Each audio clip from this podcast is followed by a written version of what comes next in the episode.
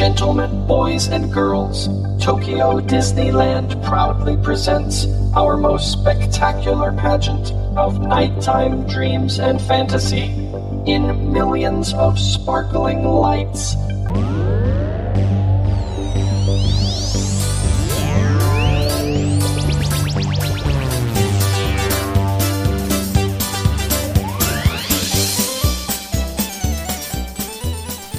Hello, welcome to the Wandering in Disney podcast. I'm Andrew Long, uh, founder of wanderingindisney.com, and I'm joined by my co host Melissa today. Hello. We're giving you a, uh, well, I don't know if it'll be quick. It'll probably be a little shorter than other ones, especially last week, but a, a Thanksgiving podcast.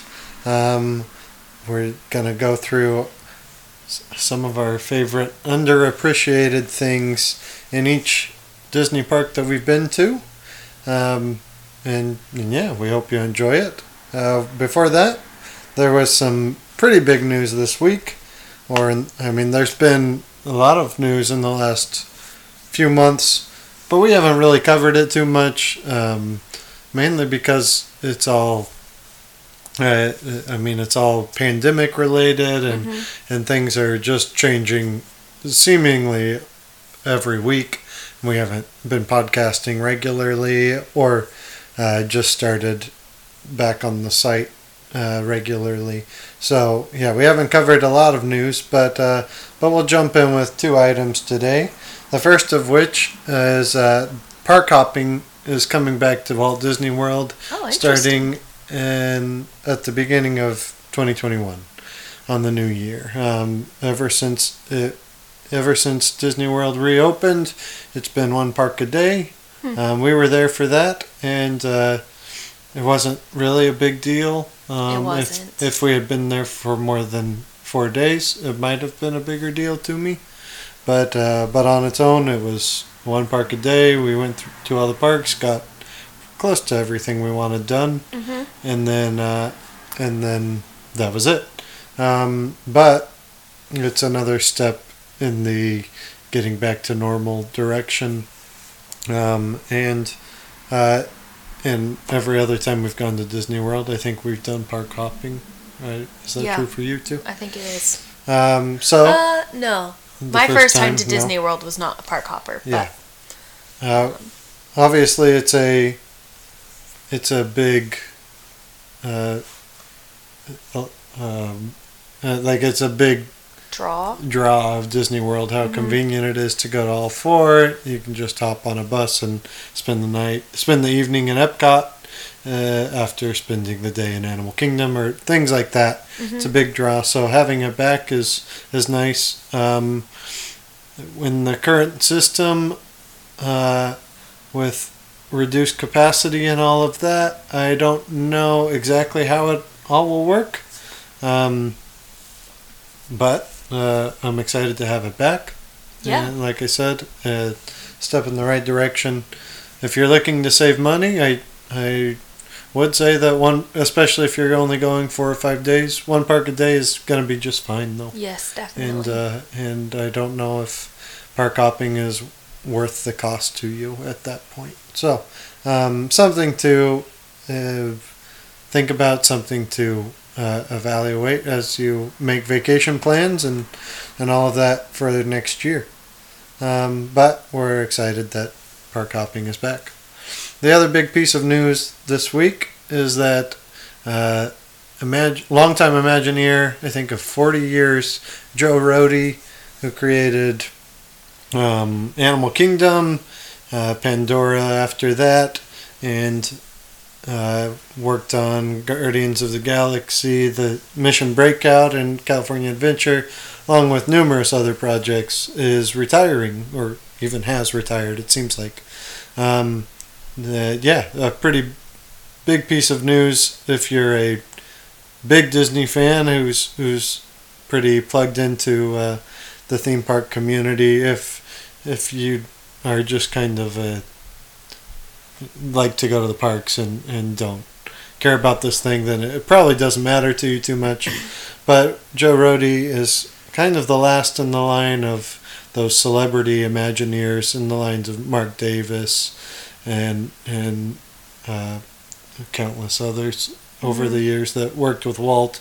Joe Rohde never worked with Walt Disney, but he has had his um, hand on so many big projects over the last uh, two or three decades that uh, he's a celebrity of sorts in Disney circles, Mhm. and rightfully so. Uh, Animal Kingdom is a marvel and and is his baby, and he had a plan and and stuck with it, and it's made uh, Disney World much better because of it. Um, he is a visionary, and and I think has a boatload of personality to go with it, and I think that probably plays into his his um, celebrity a little bit, Mhm. uh, in that you recognize the face because he's got those long dangly earrings and Yep. and um, but but yeah, it's sad to see him go. He's he's been a bright light in other in an otherwise kind of dormant time of Imagineering, especially in the early two thousands and uh, up until the last few years when there have been there has been more uh, built and, and more projects. But um, it'll be interesting to see how they fill that void and and if Imagineering kind of takes a step back in terms of public appearance because of it. But um, yeah, he obviously a great creator, a great artist, and and uh, I imagine we'll see him around plenty. But uh, but sad to see him not working with the Disney company anymore. Yeah.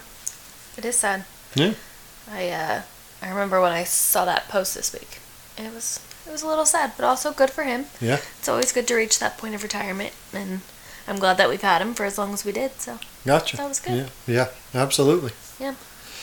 All right. Well, we're going to jump into the topic. Um, like we said, might be a shorter show today because there's only two of us. But um, but yeah, we're to start. Like I said, we're to go through each each park that we've been to, which is all of Disney World, all of Disneyland, and all of Tokyo Disney Resort. Um, we're to start in Disney World and just go in order of when the parks were created. So, uh, so yeah, we'll start with Magic Kingdom, and I'll let you go first, Melissa. Alrighty, sounds good. Um, my first underrated or underappreciated attraction from Magic Kingdom, I chose Walt Disney's Enchanted Tiki Room.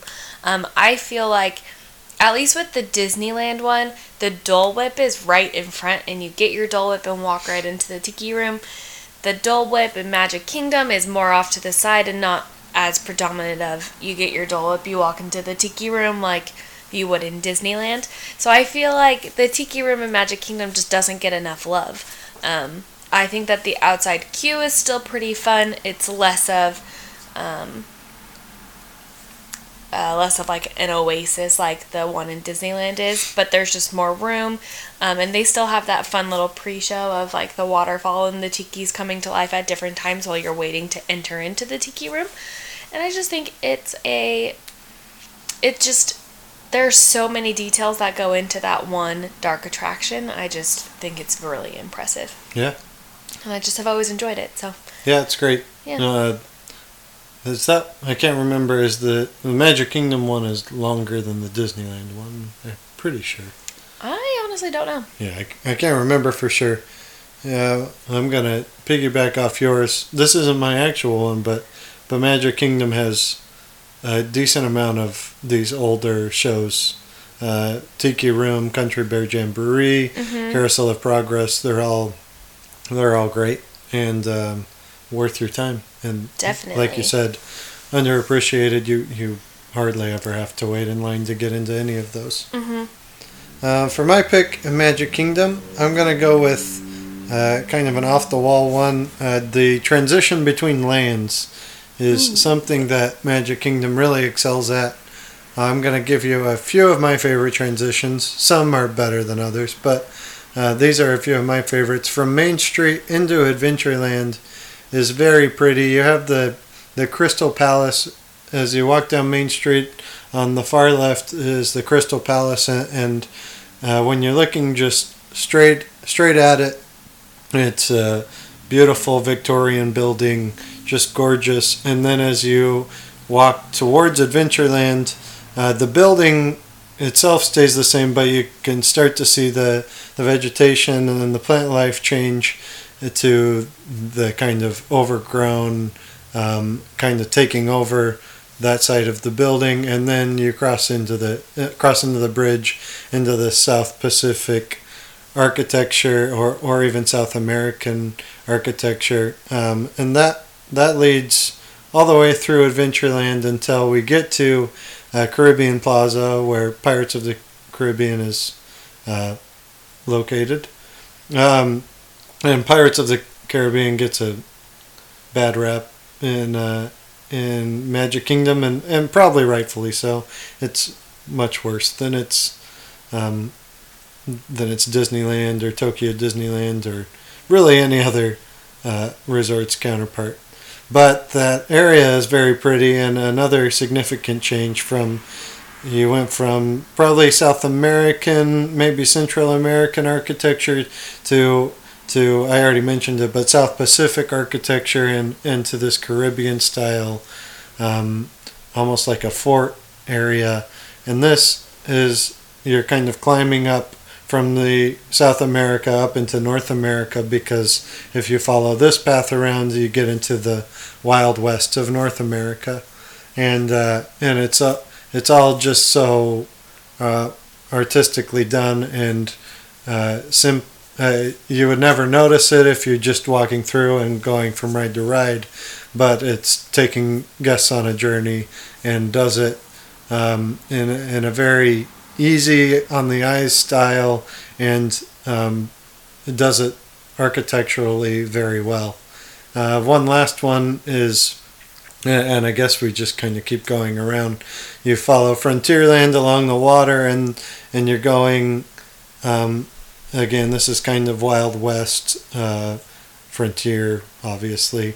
Um, and then you're going towards Fantasyland, uh, and this is kind of a hop across the Atlantic Ocean to to. Uh, it's hard to say what century, probably 18th century, 19th century Europe, and there's a because uh, we go from Frontierland to Liberty Square, obviously going from the western United States to the eastern United States to the colonies, and then from the colonies to to Europe.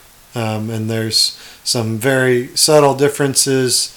Um, even Columbia Harbor House, which is a restaurant just at the beginning of Fantasyland. If you're co- if you're coming from Frontierland, even the signage is different in little in the entrances, um, showcasing uh, the transition from from America to Europe, essentially, um, and then and then we're into uh, probably a northern European architecture in Fantasyland, a little bit all over the place, but but it's very uh, very well done, very mm-hmm. pretty, and uh, very well thought out. So that was a good one because not very many people really pay attention to those transitions. Like I know, like our my first few times going through, like yes, I the park was beautiful, but I never really thought about how the park transitioned in those ways. Yeah. So that's a that's a very good one. Thank you. Mm-hmm. All right, we'll move over to Epcot. Uh, honorable mention for Magic Kingdom. I don't remember the name of it. You're better with snacks than I am, but I think it's like the Peter Pan float in Magic uh, Kingdom. I think that is what it's called. And the Peter Pan it's like float. Sprite it's with lime soft serve. Soft serve in it, and it's um, pretty good. Yeah, and at the same place you can get um, the Lost Princess cone. That yeah, one's one of my favorites. That's the lemon soft serve, and then it even has edible flowers on it. It's yeah, really fun. Looks like Rapunzel's braid. Um, I think it's what is that place called? Oh. It's uh, right next to the Friar's Nook. I'll find it. You. Uh, but we'll move on to Epcot, and I'll. I'll yeah. Say. But, Storybook um, treats. Yes, that's it. That's it. Yep. Um, all right, so moving on to Epcot. For me, I decided to go with the Grand Fiesta Tour starring the three caballeros that can be found in the Mexican Pavilion or the Mexico Pavilion. Um, that's the first pavilion you hit when you start going around World Showcase to your left. Um, it's inside of the pyramid, which already that's pretty cool. Um, you get to go through the marketplace that they have set up in there um, to then get onto the boat ride. That's Um, pretty similar to like how It's a Small World runs on a boat. Um, so it's the boat ride that goes through the Three Caballeros journey through South America. What's not to love about that? Um, it's got fun and adventure. Um, Donald does some silly things. There's fireworks. It's just all sorts of exciting. It's it's pretty zany. Mm-hmm. The beginning's really pretty as you uh, boat through San Angel Inn. There's the the volcano and the restaurants on your right. The volcano's on your left. Mm-hmm. Uh, the screens in it are a little weird. Um, a little bit like the movie, honestly. It's a Yeah. very strange movie. Uh, also, a little strange that it is kind of uh, South America, Central America, and we're in the Mexico Pavilion. But um, those are those are the problems with it. It's a really um, relaxing ride It is. without a line, which is hard to find in Epcot. hmm And It's a nice place to cool down when it's a hot day because it's all inside. and uh, the animatronics at the end that they've added i don't know how many years ago now probably three or four um, the, those are a great touch Yeah. and uh, yeah it's a, it's a really fun ride definitely the most underappreciated in epcot i think Yeah. um, we both went with attractions in epcot um, i went with impressions de france Such a good one. if you've listened to us uh, talk about Epcot before, or if you've read the blog very much, um, you'll know that I'm a huge Impressions de France fan. It's my favorite attraction in Epcot. Um, sadly, it's splitting time in that theater with the Beauty and the Beast sing along right now, but uh, but it's well worth your time. It's it. I've never been to France. Melissa has. hmm Um, but uh, in my mind, it's it's a very romantic, um, idealized country uh, for for tourists anyway, and uh, that film, when I think of when I think of France, is uh, it totally embodies embodies the country, and it's just uh, romanticism and, and and just the bustling from the bustling cafes in Paris to like the quiet countryside. It, it kind of uh, uses it all to to even the artistry and and like the score, and it takes the time to showcase all of it, and it's just a beautiful film. It really is beautiful, and you leave there feeling good too. Yeah, Just because do. just makes you happy. It's beautiful. It just brings you to this very peaceful place. Yeah, it does. Yeah. It- it is. Uh, I mean, you want you leave and you want to go to France. Exactly. which is the goal of all of those films, but uh, that one is far That more one does it. successful. Yep. Most definitely. Uh, Yeah. It's very pretty. It's a good one. Uh, any other Epcot ones that you want to throw out? I uh, this isn't underappreciated probably, but just going to Fran- the France Pavilion at night, seeing that, grabbing some ice cream, just sitting in that back area is is wonderful. But yeah, it really is. Likewise, the uh, the back alleys of the Morocco Pavilion are I was just gonna gorgeous and fun Yeah. to walk around, and yeah, the shops are Yeah. a little more interesting than other shops, I think. Mm-hmm. Very detail oriented. Yeah. It's really fun to walk through that area. Yeah. Um, and then the only other one I can think of is probably the Japanese gardens in the Japan Pavilion. Yeah, those are gorgeous. Um, in the just in that back there, they've got a koi pond, a waterfall. It's just Mhm. a really beautiful place to walk through Yeah, absolutely. and grab a bite to eat and sit back there too. We'd mentioned something in Future World, but uh, uh, I mean, we were there not too long ago, and I still don't really know what's in Future World, so we'll we'll leave that one alone for now. All right, uh, Hollywood Studios. All right, moving on. Um, so for Hollywood Studios, everybody should probably knows about the Brown Derby, but what I don't think a lot of people know about is the Brown Derby Lounge, which you don't have to have a reservation for, or they don't even take reservations. I don't think. Nope. Um, but it's just a walk up that's right outside of the Brown Derby, um, which is just a very fancy eatery there, and um, it's just really good. I think you can get the full menu if you want to. If not, yes, I Yeah. believe you can. you can get the full brown derby menu out there, but then you can also just get smaller bites and appeti- appetizers. Yeah. Um, there as well. We've gone before and we've just shared a couple appetizers and We've gotten Best the sliders Uh-huh. and uh, the Cobb salad, mhm, both excellent so Yeah. far. Close to counter service prices, but just the difference in quality is mhm. uh, startling almost. yes, it's uh, definitely high up there on places you should try to go eat in Hollywood Studios since they don't have a ton of good options. No, they don't. Um, but yeah, so if you don't quite have the budget to go do the actual Brown Derby, try the Brown Derby Lounge. It's still an exciting place to try. yeah, probably um, fifteen, around fifteen to twenty dollars for the smaller plates. Although I, I mean, they're enough to fill you up. We call them smaller plates, but really the sliders They're will like- fill you up. Yes, or exactly. the Cobb salad will fill you up. So, yeah, no, a great one. Well, maybe my favorite place to eat, if we consider value, in uh, in Hollywood studios. hmm Yeah, I might like it even better than the inside portion of the restaurant. Um, for my Hollywood Studios pick, I'm gonna go with Echo Lake at night. Echo Lake doesn't really have any attractions. Um, doesn't really have a lot going on. There's a few restaurants over there, but uh, but it's the most serene part of Hollywood Studios, and especially once it hits night nighttime. Um, there's just no one over there, and the California crazy architecture mixed with the neon lights and and then the the Chinese theater and the foreground. Well, no, I guess more the background uh, with the with the boat in the foreground. There's a really pretty setting and and a nice place to just sit and relax or go take pictures for a little bit or just just take a few minutes to get away from the hustle and bustle of Hollywood studios because that place can get a little overcrowded just with the park layout and all Mhm. that.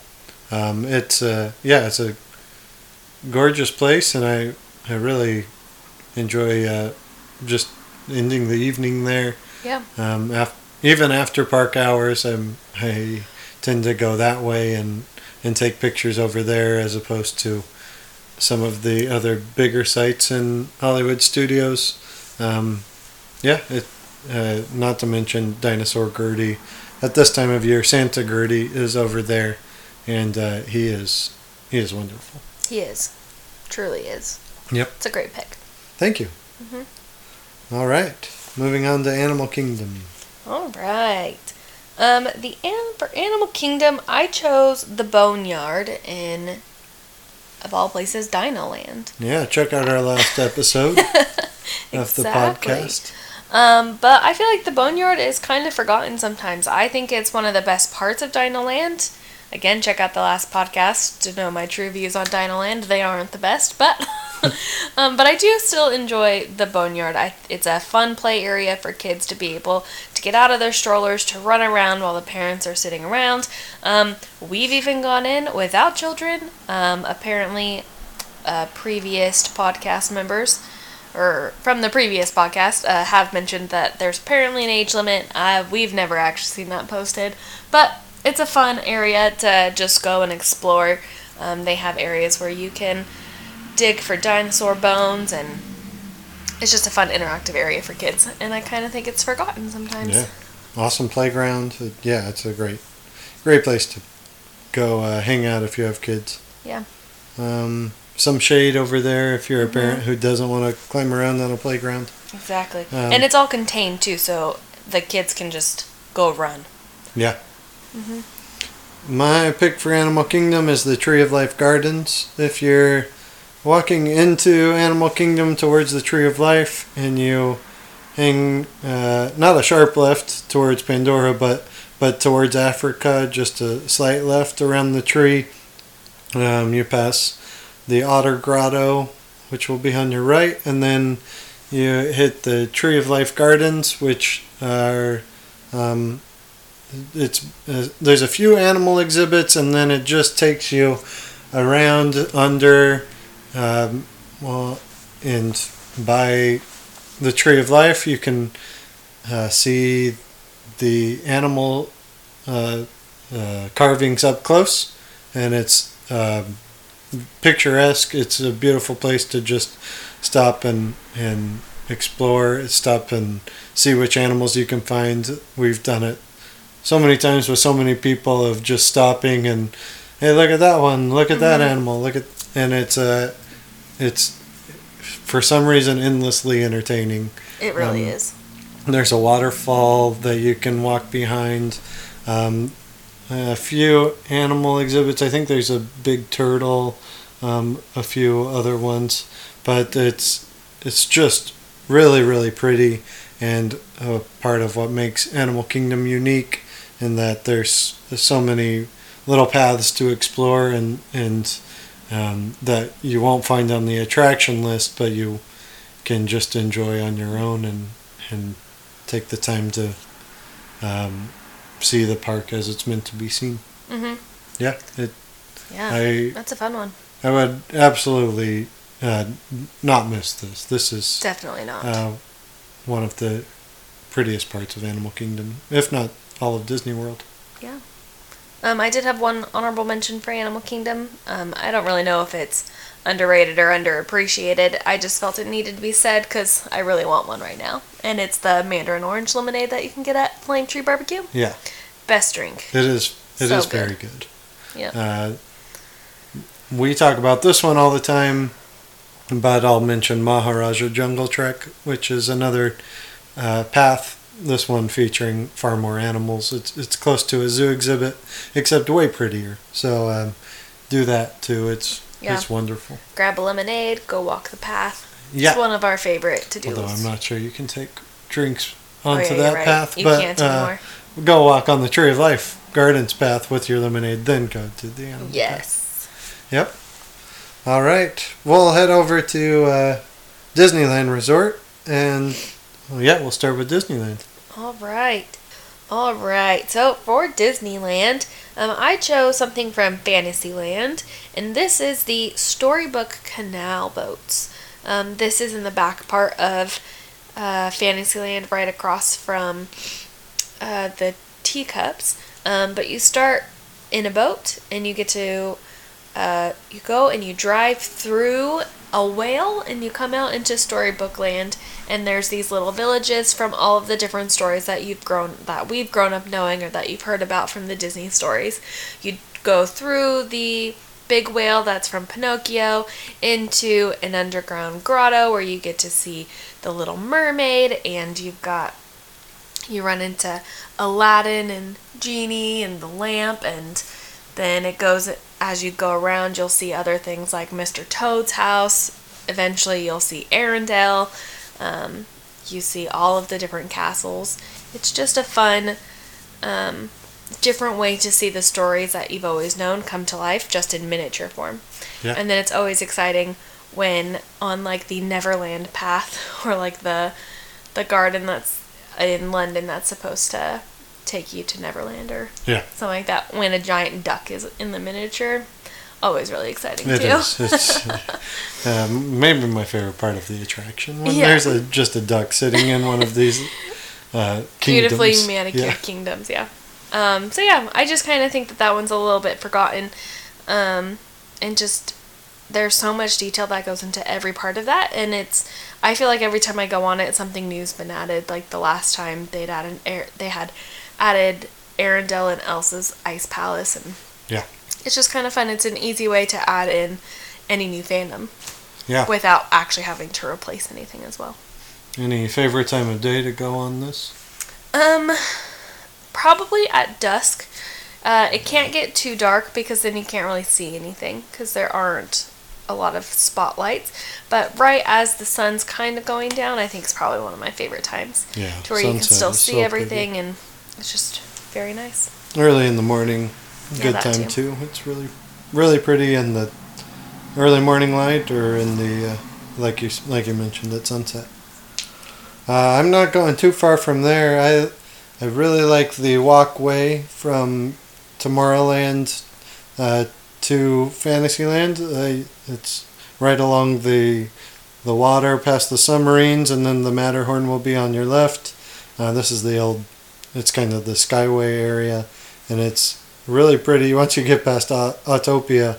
Um, I'm not a huge fan of the submarines. Mainly, I, I like the how unique it is, but it's not the most uh, fun attraction. I don't think, but uh, it is really pretty uh, with all the, especially at night with all the colors um, coming out of the water, and then the Matterhorn is uh, beautiful to look at any time of day. There's uh, also the the monorail going overhead, and there's some benches right along the right under the monorail track um, that are nice to sit in and and just uh, soak in the atmosphere. Usually, there's not a lot of people back here, and it's one of the quieter parts of Disneyland. I yeah, I really enjoy it. The uh, uh, the area it's I mentioned the transitions in Magic Kingdom. It's I wouldn't call it like a great transition or anything, but it's an easy one to look at going from the water and the submarines to the uh, to the mountain Mhm. on your left. It, it's a yeah, it's a nice nice little uh, place to look. Yeah, it's pretty. Yeah, I like it a lot. And I think you can see a waterfall too. Is that Yeah. on that side? Uh, well, no, the Matterhorn waterfall. Yeah. Uh, well, the main guess one's on the there's other side, but there are there are multiple. So Mhm. I think you can see one. Yeah. Yeah. Um, yeah. Very nice. a few more from Disneyland. I, I like anything along the river, and they're well, if you just wanna if you're an attraction type of person, um, then like uh, they're they're probably all overlooked. Um, the riverboat is fantastic. It's a beautiful ride. Tom Sawyer Island is great. I wrote about that a few days ago in, in my trip report and uh, and the canoes are surprisingly Yeah. fun, albeit a little bit of a challenge, but hmm but they are a great time. Even even adding in the train that goes along the rivers of America, there it's a beautiful part of the park and one that's not as explored as others, mainly because it's not a thrill ride or anything that's going to jump out and grab you. hmm No, it's a good one. I didn't really have anything else written down, but those There's are all great. There's a uh, bench way back in New Orleans Square, uh, within all the shops. Um, just just that little area with all the shops in New Orleans Square. I'm not sure it's underappreciated at all, but it's a great place to just sit and enjoy the atmosphere, or to shop if you're not like me and Yeah. prefer shopping over sitting. And there's also, I really like the animal carvings in Critter Country. There's a few outside of Hungry Bear. There's some animal carvings into benches in uh, deep deep within Critter Country. Um, yeah, Yeah. those are all fun too. The transition between Critter Country and Galaxy's Edge is pretty fantastic as Yeah, well. it is. Mhm. It's wonderful. Again, I don't know if that's underappreciated because it's all still new, so I'm Yeah. sure everyone still loves it. But, Yep, but yeah, it's great. it is. All right, California Adventure. This was the uh, hardest one for me Oh, yeah. because I knew you took one right away. Yeah. Um, so I'm gonna go with the Golden Zephyr in California Adventure. Um, this is right there along the pier, um, around that lake there in Anim- in Paradise Pier. yeah, right around Paradise Pier in California Adventure. Uh, it's the long metal sled type looking things Yeah, that start going kind of like the swings. You start it starts spinning and then you fly around. It's a surprisingly very relaxing ride of just how easily it circles around. Um, but it's also a fun way to see Paradise Pier and that whole area. it is. Um, it is beautiful at night with all of the lights, um, with the boardwalk lights that are all along Paradise Pier. Um, but it's still nice during the day too. Um, I think when we went on it, there was it was uh, the Chinese New Year, so there was a uh, parade with Mulan coming along as we were on it, so it was kind of fun to see that parade from up there, Definitely. um, or that procession.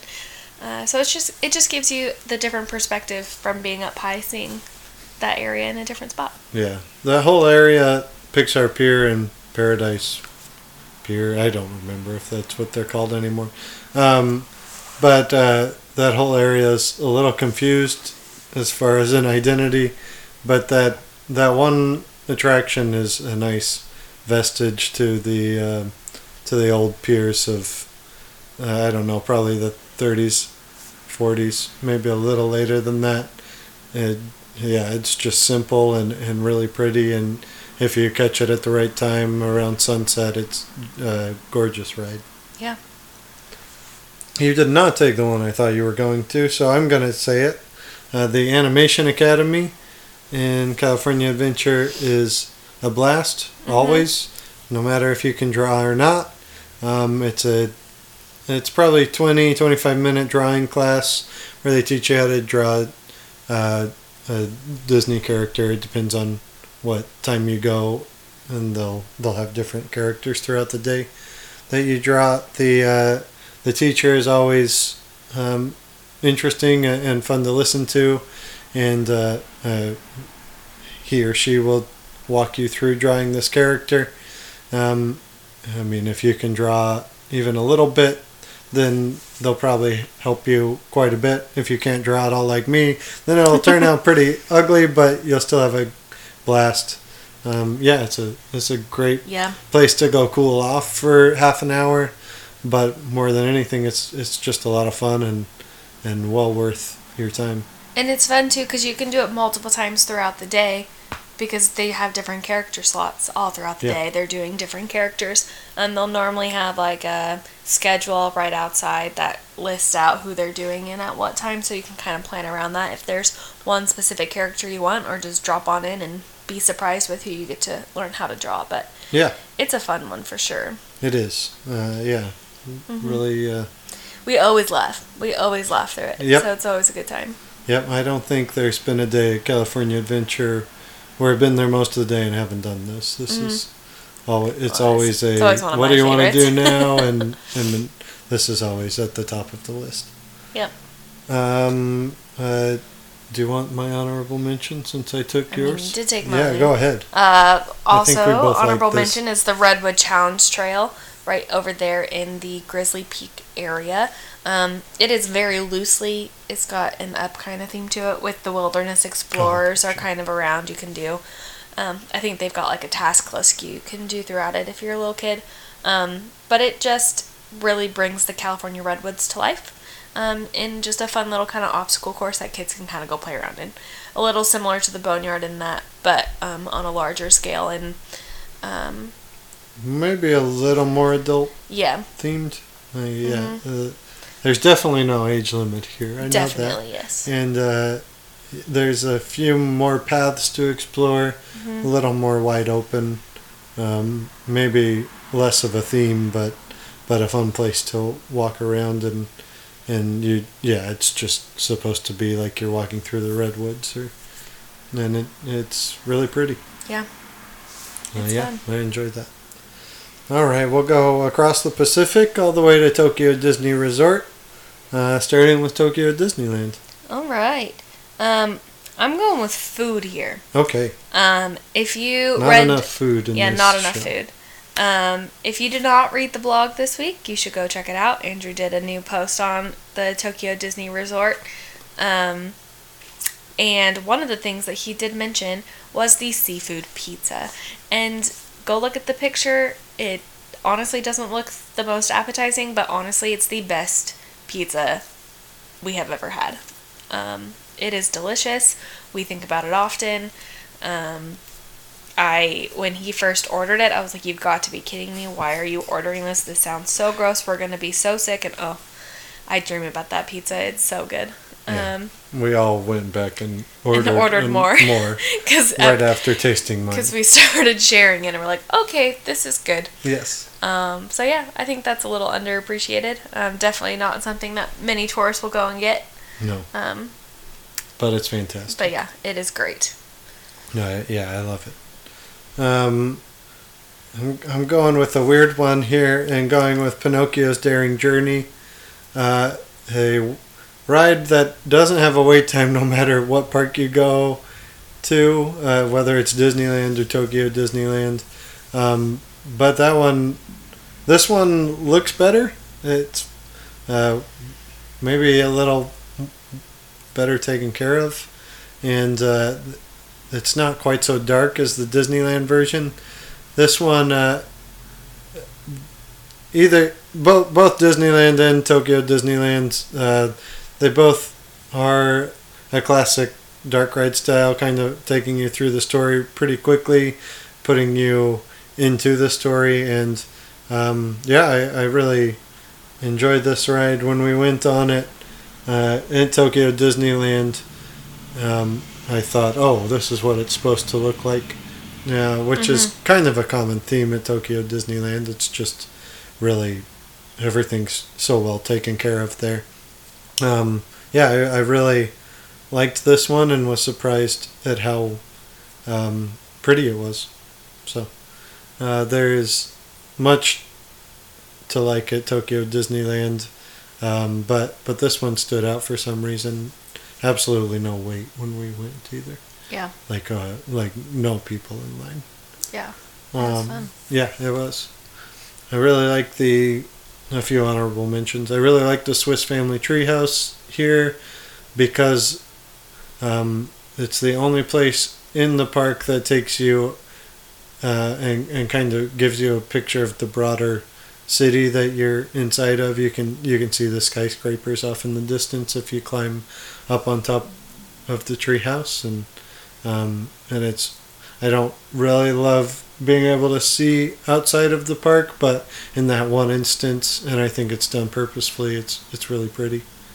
Um, yeah. Uh, you have another snack, I think. I do have another snack. You can also get this in uh, Disney Sea, but it's the uh, pork rice roll. Delicious. I have talked about it before on here, um, but it's just rice rolled up in a thin layer of pork, and oh, it is so good. Yeah, it is pretty good. It's just a nice, savory, oh, very filling snack. Yes, it's great. All right. Last but not least, we'll move on to Tokyo Disney Sea. So I really wanted my answer for this one to just be everything because I just wanted to talk about everything because it's just such a great park. but I know that that won't cut it. So And I'm not sure it's really underappreciated. it's not. but everything's just great. Um, this one's kind of I'm I'm just gonna throw this one out there. It might not really be that underappreciated, but I'm going with Mediterranean Harbor as a whole. It's the first land that you enter into when you go into Disney Sea, obviously uh, themed to the Mediterranean. Um, it is a beautiful, breathtaking view looking at that and then looking at the rest of the park as a whole. But I also feel like it's a space that people, because it's where you start in and then there aren't any attractions. So you're headed off into the, all the different areas to actually get on your ride or to get to the other land, to get onto Mount Prometheus or to get to the Arabian coast or other places that I kind of feel like the Mediterranean harbor can be a little forgotten at times, that it's only revisited when um, the shows are going on, but then the attention is on the show and not the harbor itself. But it's just beautiful and breathtaking, and the colors are gorgeous, and um, yeah, it's a beautiful place to walk through. Yeah, all the pastels are so pretty. Even if you go um, and are standing by Mount Prometheus and looking back at the harbor, it's uh, it, it's so colorful and, and beautiful. Mm-hmm. Yeah. Yeah, uh, uh, one of many great lands in that park. Um, I'm going to go with the Teddy Roosevelt Lounge which is in the American waterfront at Disney Sea. It's in this big, uh, big ship right along the water. At, at Disney Sea, the, the ship is always docked there. It's not moving or anything, but there's a few things inside of it, including this lounge, which is uh, the prettiest lounge I've ever seen. Um, it's it's uh, themed to obviously Teddy Roosevelt, and and it's a a bunch of like collectibles that Teddy Roosevelt would have. Some a lot of it's a masculine uh, style with with these dark woods and uh, bear carvings into these woods and and there's like swords around and then pictures of his family and it's so strange that there's an ode to an American president inside of a theme park in Japan but it's pulled off just perfectly. It's it yeah it's um, the type of lounge that I wish we had somewhere in Disneyland or Disney World because it would it would fit in so well with the Grand Californian or other um, other hotels or parks in that uh, in that style. Mhm. But yeah, it's it's a perfect place to go sit and have a drink and and just relax and and take in all the details because there are so many of them that you can't even keep track. Mm-hmm. Yeah. Yeah, it's beautiful. It's very masculine feeling, and but even then, it's just got just in the darker hues and the darker Yeah. tones, and yeah, it's it's beautiful. Yeah, it is. Uh, uh, I mean, there's not a bad place to sit in the whole park, but this is one of the best places. Mm-hmm. Yeah. Yeah. Any honorable mentions here? Um, I also tossed around the idea of like the Lost River Delta, um, just in that kind of in that land. It's kind of the back of the park. Um, Yeah. I'm sure more just Indiana Jones is thought of, and just but that whole area is just nice to walk through. Very green and luscious and Yeah. pretty. River, do kind of. There's some bridges that go over the river, and Mhm. yeah, it's it's very pretty. Um, I as a whole, um, there are a few that I wanted to mention. Just uh, the I, what's the exact name? You, you might have to help me out, but like the child care centers. Um, oh, that m- moms and, and young kids or toddlers or babies can go inside of. Uh, every park seems to have one, and they are um, well worth your time if you if you have kids and are a little hot and just want out of the sun and a little bit of a break. Um, so utilize those, um, and I've heard many people rave about them. Uh, likewise, every park has free water, and that is, um, it's yeah. Sometimes it doesn't taste very good, like a Magic Kingdom, but any anywhere you go, if you ask for a cup of water, assuming they have fountain to give you water, they will- they will give you a free cup of ice water, and Mhm. and that is um, something to take advantage of and and utilize. Um, yeah, the uh, I, I guess those are just two overall ones that, that Yeah. fit any park. mm-hmm. Yeah. Yeah, I can't think of any others. All right. Well, um, I think that's it for this show. Yeah. We'll uh, we'll be back next week, and uh, I hope you had a wonderful Thanksgiving and stayed safe. And and yeah, we'll talk to you soon. Stay tuned to wanderingindisney.com. Check out our Etsy shop, Harold Supply Co. And uh, yeah, we'll talk to you next week. Yeah. Talk to you guys later. Bye. Bye.